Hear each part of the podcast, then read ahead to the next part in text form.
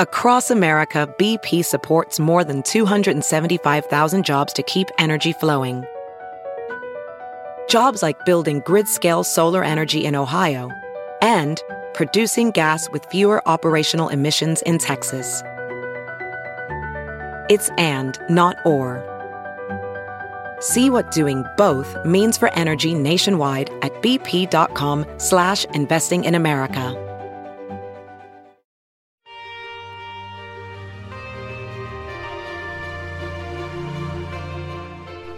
Coming up on this week's Science Revolution, Dr. Jason Hill with the University of Minnesota says cutting greenhouse gases from food production is urgent and that our food systems may be the dark horse of climate change. Investigative journalist Katherine Eban drops by in her new book, Bottle of Lies The Inside Story of the Generic Drug Boom. Mari Margil with the Center for Democratic and Environmental Rights will be telling us about the huge win in Florida for the rights of nature. Stay tuned.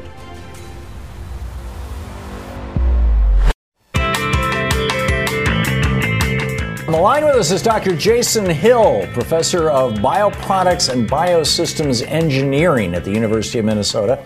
He's the uh, senior author of a recent study on food production and greenhouse gases that's absolutely fascinating.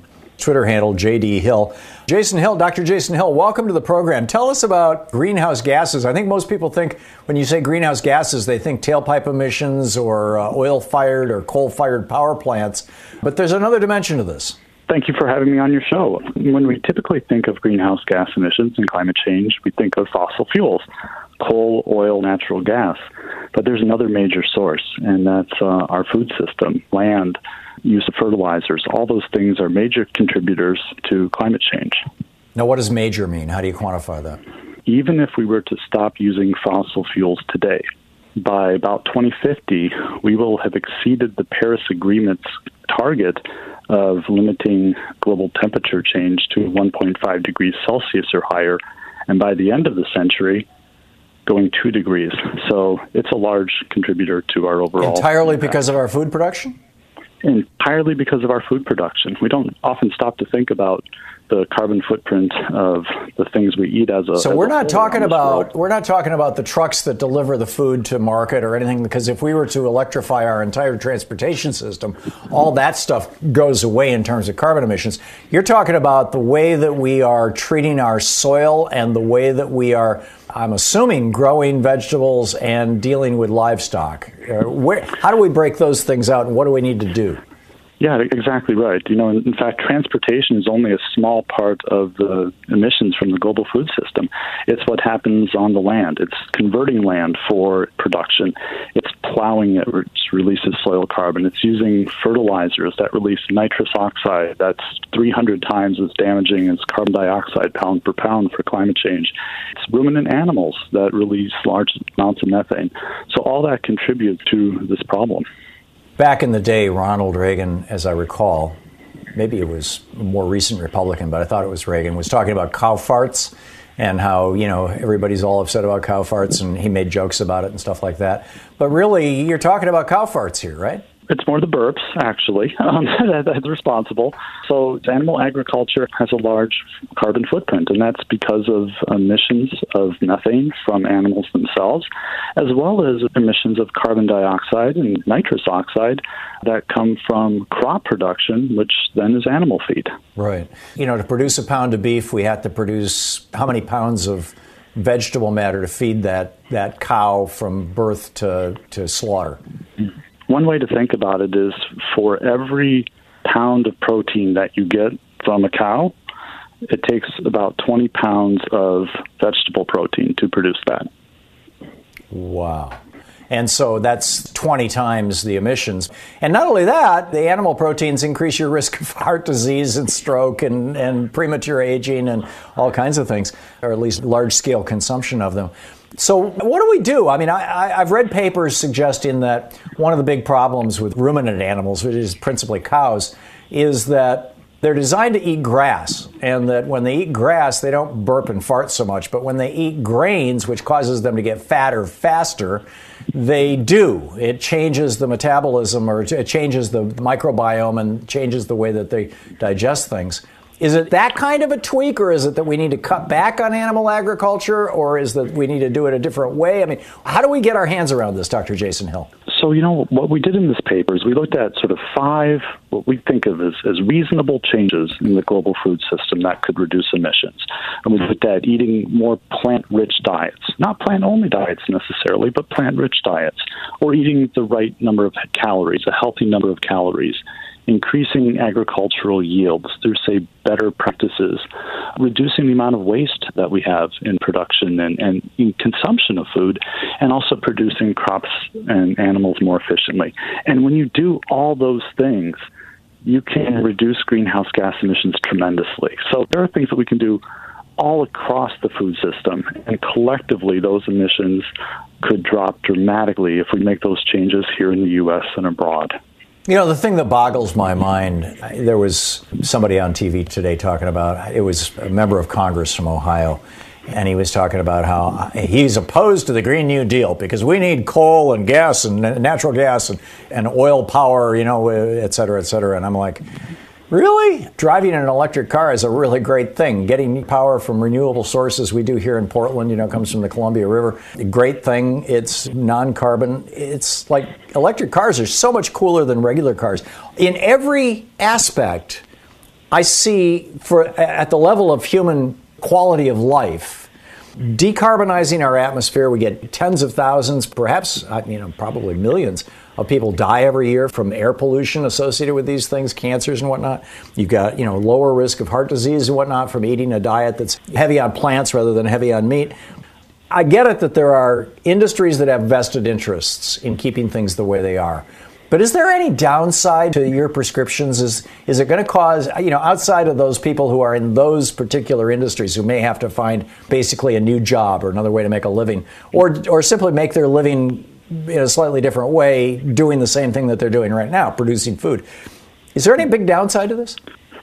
No, I, I actually like to look more at the upsides because if we do these things, there are all sorts of other societal benefits for us. Eating plant-rich diets is good for our health, and so think of all the all the things that we try to do to improve our health. Well, that's one thing that that we know has good uh, effects.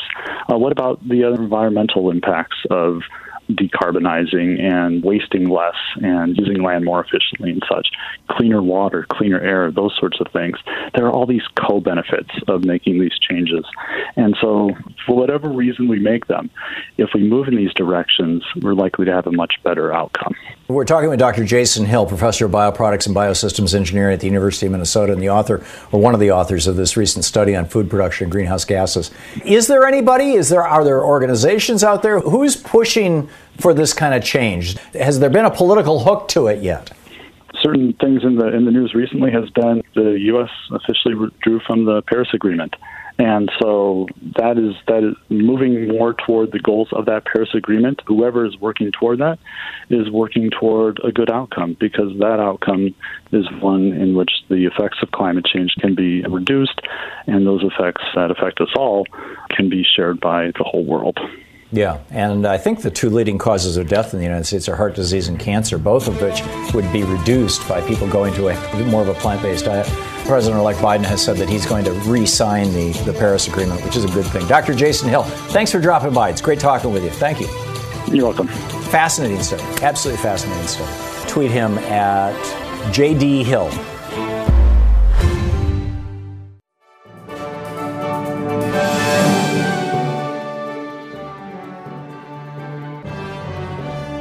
Margie Margil is on the line with us. She's the executive director of the Center for Democratic and Environmental Rights and the program manager for the uh, CDER's International Center for the Rights of Nature, Center for Environmental Rights.org, FOR, Center for Environmental Rights.org is the website.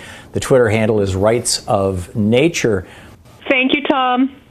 Tell us about this victory down in Florida. It was a big victory on election night. The people of Orange County, Florida voted by almost 90% to recognize the legal rights of rivers and other waterways in the county.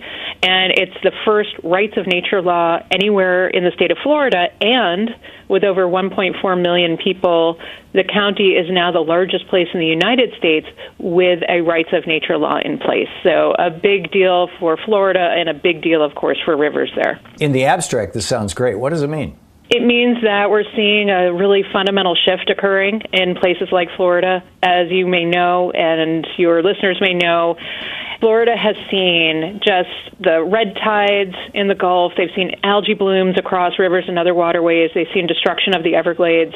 So, water is everything in Florida, and the devastation that occurs because of industrial human activity has just made things worse and worse and worse. And people on the ground are just tired of waiting for their state government, the federal government, to save them, and have finally decided it's time to take this action ourselves. And so, the people of Orange County are the first to go forward forward to say we're going to make a really fundamental shift in how we govern ourselves toward nature and, in fact, how we treat nature itself under the law by recognizing that nature has even the most basic right to exist. And in Orange County now, rivers not only have the right to exist, they have the right to flow, to be protected against pollution, and to maintain a healthy ecosystem most of what you described, uh, Mari, in terms of the red tide and all these other things, were in the context of the harm that is done to human beings by having a polluted environment or a, a destroyed environment. Up until recently, we've always dealt with that by saying that people have the right to have fresh water. People have the right to breathe clean air, and therefore we're going to regulate the so called right of polluters to pollute and things like that, and developers to develop. Coming at it from the point of view of nature has a right is a very, very different thing. Can you talk a little bit about the differences between those two approaches, both legally, perhaps even constitutionally? Because, you know, when the Republic was founded, there was no consideration for the environment. It seemed limitless. And so it doesn't appear in our Constitution or anywhere else in our founding documents. Legally, constitutionally, and also practically? There is a growing recognition that our human right to a healthy environment, or in this case, our human right to clean water, it doesn't have a lot beneath it if water itself doesn't have the right to be healthy. So the Orange County law and what we see in rights of nature laws across the United States, within Ecuador's constitution, which was the first to constitutionally enshrine legal rights of nature or Pachamama. The Orange County law in Florida contains both the rights of waterways, but also the human right to clean water putting those two things together, recognizing that we are dependent on these ecosystems to provide this clean water, but they can't do that unless they have the highest form of legal protection, which is the recognition of legal rights. So it's a marrying of those two ideas together within the law, but also, I think, as you say, like within our culture, a recognition that we should have human right to a healthy environment, but we don't have that in a meaningful way, even though it's in certain statutes, certain state constitutions. Here you have it under fed. It's uh, you know it's protected because the right of water itself is being protected here in Orange County, and it's much like we saw in other places. So we've done a lot of work in India to recognize rights of the Ganges River, Mother Ganga, as they call it, and the campaign says that Ganga's rights are our rights, meaning we are the water, the water is us. That concept that we need to protect both rights to ensure both are protected. So if the water has a right and the water can't speak or write legislation or vote, then there has to be some intermediary who is expressing that right. And I'm guessing that the guy who owns the coal mine upstream from you on the river is uh, perfectly willing to speak on behalf of the river, as are you. I mean, how does that play out? It's much like when we think about like a child who has certain rights but is unable to express them and, and represent themselves in court. They need to have a guardian or somebody who can essentially stand in the shoes of the child to represent the child's interests, the child's rights. And so we're seeing there's something very similar with nature. You're right. You know, a river can't literally speak in a court of law, but somebody can stand in the shoes of that river to represent the river's rights itself, not the right of the person speaking on its behalf, but the right of the river itself or other ecosystem. And of course, we've seen this play out in places like Ecuador, where they've had their constitution in place for over a decade. You have people going into court in the name of an ecosystem or in a species to represent the interests of that species to defend and enforce their rights. And it's playing out much like it does, like under child negligence statutes here in the U.S. So we have parallels in the law. When somebody is unable to speak for themselves, somebody can do so on their behalf, and it's much the same for nature. I guess where I'm where I'm trying to get to with this is if what we're doing is basically the same thing as an attorney ad litem, the attorney who represents a child's interest in court. If the river is going to have somebody like that, because this is a very new area of law, we have not yet seen an assault in the context of the rights of nature. We've seen people saying, "Oh, there is no right of nature," but not hey, I represent the right of nature and I disagree with you on how nature wants to be represented. What happens when one attorney says, I'm here to represent the rights of nature, and that river doesn't really care if it has three tenths of a percent arsenic in it. It doesn't matter. It's not a big deal to that river. The river still flows just fine, thank you very much. And then the other lawyer says, No, I'm here to represent the rights of the river, and the river does worry about all that arsenic. Well, these laws are recognizing very specific rights of an ecosystem or species or nature on the whole. So, a right to flow, a right not to be polluted, and those things are being defined in the laws. And of course, this question of can nature have rights? That question has now been answered because we have nations that have said, yes, nature has rights, and these are the rights that they have. And so there's no longer a question of can it happen. The question now is how do we actually innovate the law to ensure it is and that we fulfill those legal rights, the promise of those rights that these laws hold. So in places like Orange County, you have the people who voted for this with over, you know, 89% of the vote saying, you know what? The rivers have a right to flow. They have a right not to be polluted, as defined already within Florida statute. They have a right to maintain a healthy ecosystem. And much like with other legal rights, often it does rely on the courts to ultimately help us interpret what is the full extent of those rights. And I think we'll, of course, see something similar here with the rights of nature. We've seen this before in the law. It happens as the body of legal rights gets expanded from time to time. So it's much the same with rights of nature. Uh, Mari Margil, the executive director of the Center for Democratic and Environmental Rights and, and, the program manager of CDER's International Center for the Rights of Nature. Center for FOR environmentalrights.org is the website, Rights of Nature, the Twitter handle. Mari, thank you so much for dropping by. Thanks, Tom. Sponsoring the interview this week is Hey, it's Kaley Cuoco for Priceline. Ready to go to your happy place for a happy price? Well, why didn't you say so? Just download the Priceline app right now and save up to 60% on hotels. So, whether it's Cousin Kevin's Kazoo concert in Kansas City, go Kevin, or Becky's Bachelorette Bash in Bermuda, you never have to miss a trip ever again. So, download the Priceline app today. Your savings are waiting. Go to your happy place for a happy price. Go to your happy price, Priceline. Ophthalmologist Dr. Strauss has seen firsthand how the metaverse is helping surgeons practice the procedures to treat cataracts. Cataracts are the primary cause of avoidable blindness. He works with a virtual reality training platform developed by Fundamental VR and Orbis International to help surgeons develop the muscle memory they need. The result? More confident, capable surgeons. And even more importantly, patients who can see. Explore more stories like Dr. Strauss's at meta.com slash metaverse impact. As you write your life story, you're far from finished. Are you looking to close the book on your job? Maybe turn a page in your career? Be continued at the Georgetown University School of Continuing Studies. Our professional master's degrees and certificates are designed to meet you where you are and take you where you want to go. At Georgetown SCS, the learning never stops, and neither do you. Write your next chapter be continued at scs.georgetown.edu slash podcast.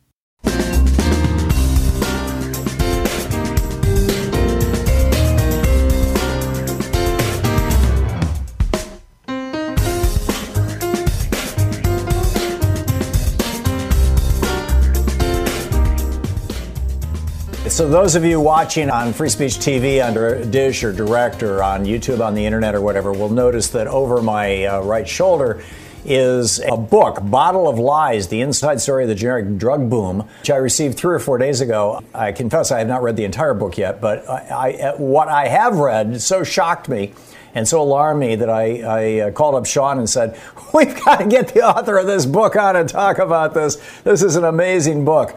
Bottle of Lies is the book. Katherine Eban is the author, contributor to Vanity Fair, and an Andrew Carnegie Fellow, the author of two books. This is her latest, an investigative journalist. Katherine, welcome to the program. I'm so glad to have you with us. Thank you for joining us today. It's my pleasure to be here. Thanks for having me. You have written a masterpiece and chapter after chapter of adventure stories and the stories of this guy going through the factories in China and India trying to figure out what's going on with generic drugs. But let's start with the biggest picture. I know two people, one person situation just came up in conversation over the last five years or so. One person was on a blood pressure medication. When they got yeah. changed to the generic version of the exact same drug, found that their blood pressure one day would be higher than normal, the next day would be lower than yeah. normal. It seemed to be all over the place, and they couldn't figure out why. They went to their doctor, and he said, "Oh, you must have changed your diet, or you must be under stress." The second person that I personally know is somebody who was taking a regular medication that had basically no taste. They would just pop the pill in their mouth. It was a dissolvable, you know, it wasn't designed to dissolve yeah. But they would taste it. They got a generic version, and suddenly it tasted so bitter they could they could they could hardly take the pill. Were saying to me, "This has got to be a different drug," but my doctor insists it's the same thing. What is the deal? Why is this happening? And and are these anomalies? Yeah. Uh, well, unfortunately, they're not anomalies, and it was exactly stories like this that led me to start reporting and digging into this very question, which is what is wrong, if anything, with generic drugs? Are they carbon copies of brand name drugs like the FDA insists, or are they a version and a very wide ranging version that sometimes have contaminants, particulates, carcinogens, or maybe are not bioequivalent? And what I uncovered after 10 years of reporting is the majority of these drugs are made overseas in India and China in poorly regulated manufacturing plants where there is often endemic fraud, all kinds of shenanigans with the quality data. The drugs are often not what they're purported to be. The FDA is announcing its inspections overseas two months in advance. The companies go in and falsify data fake their results.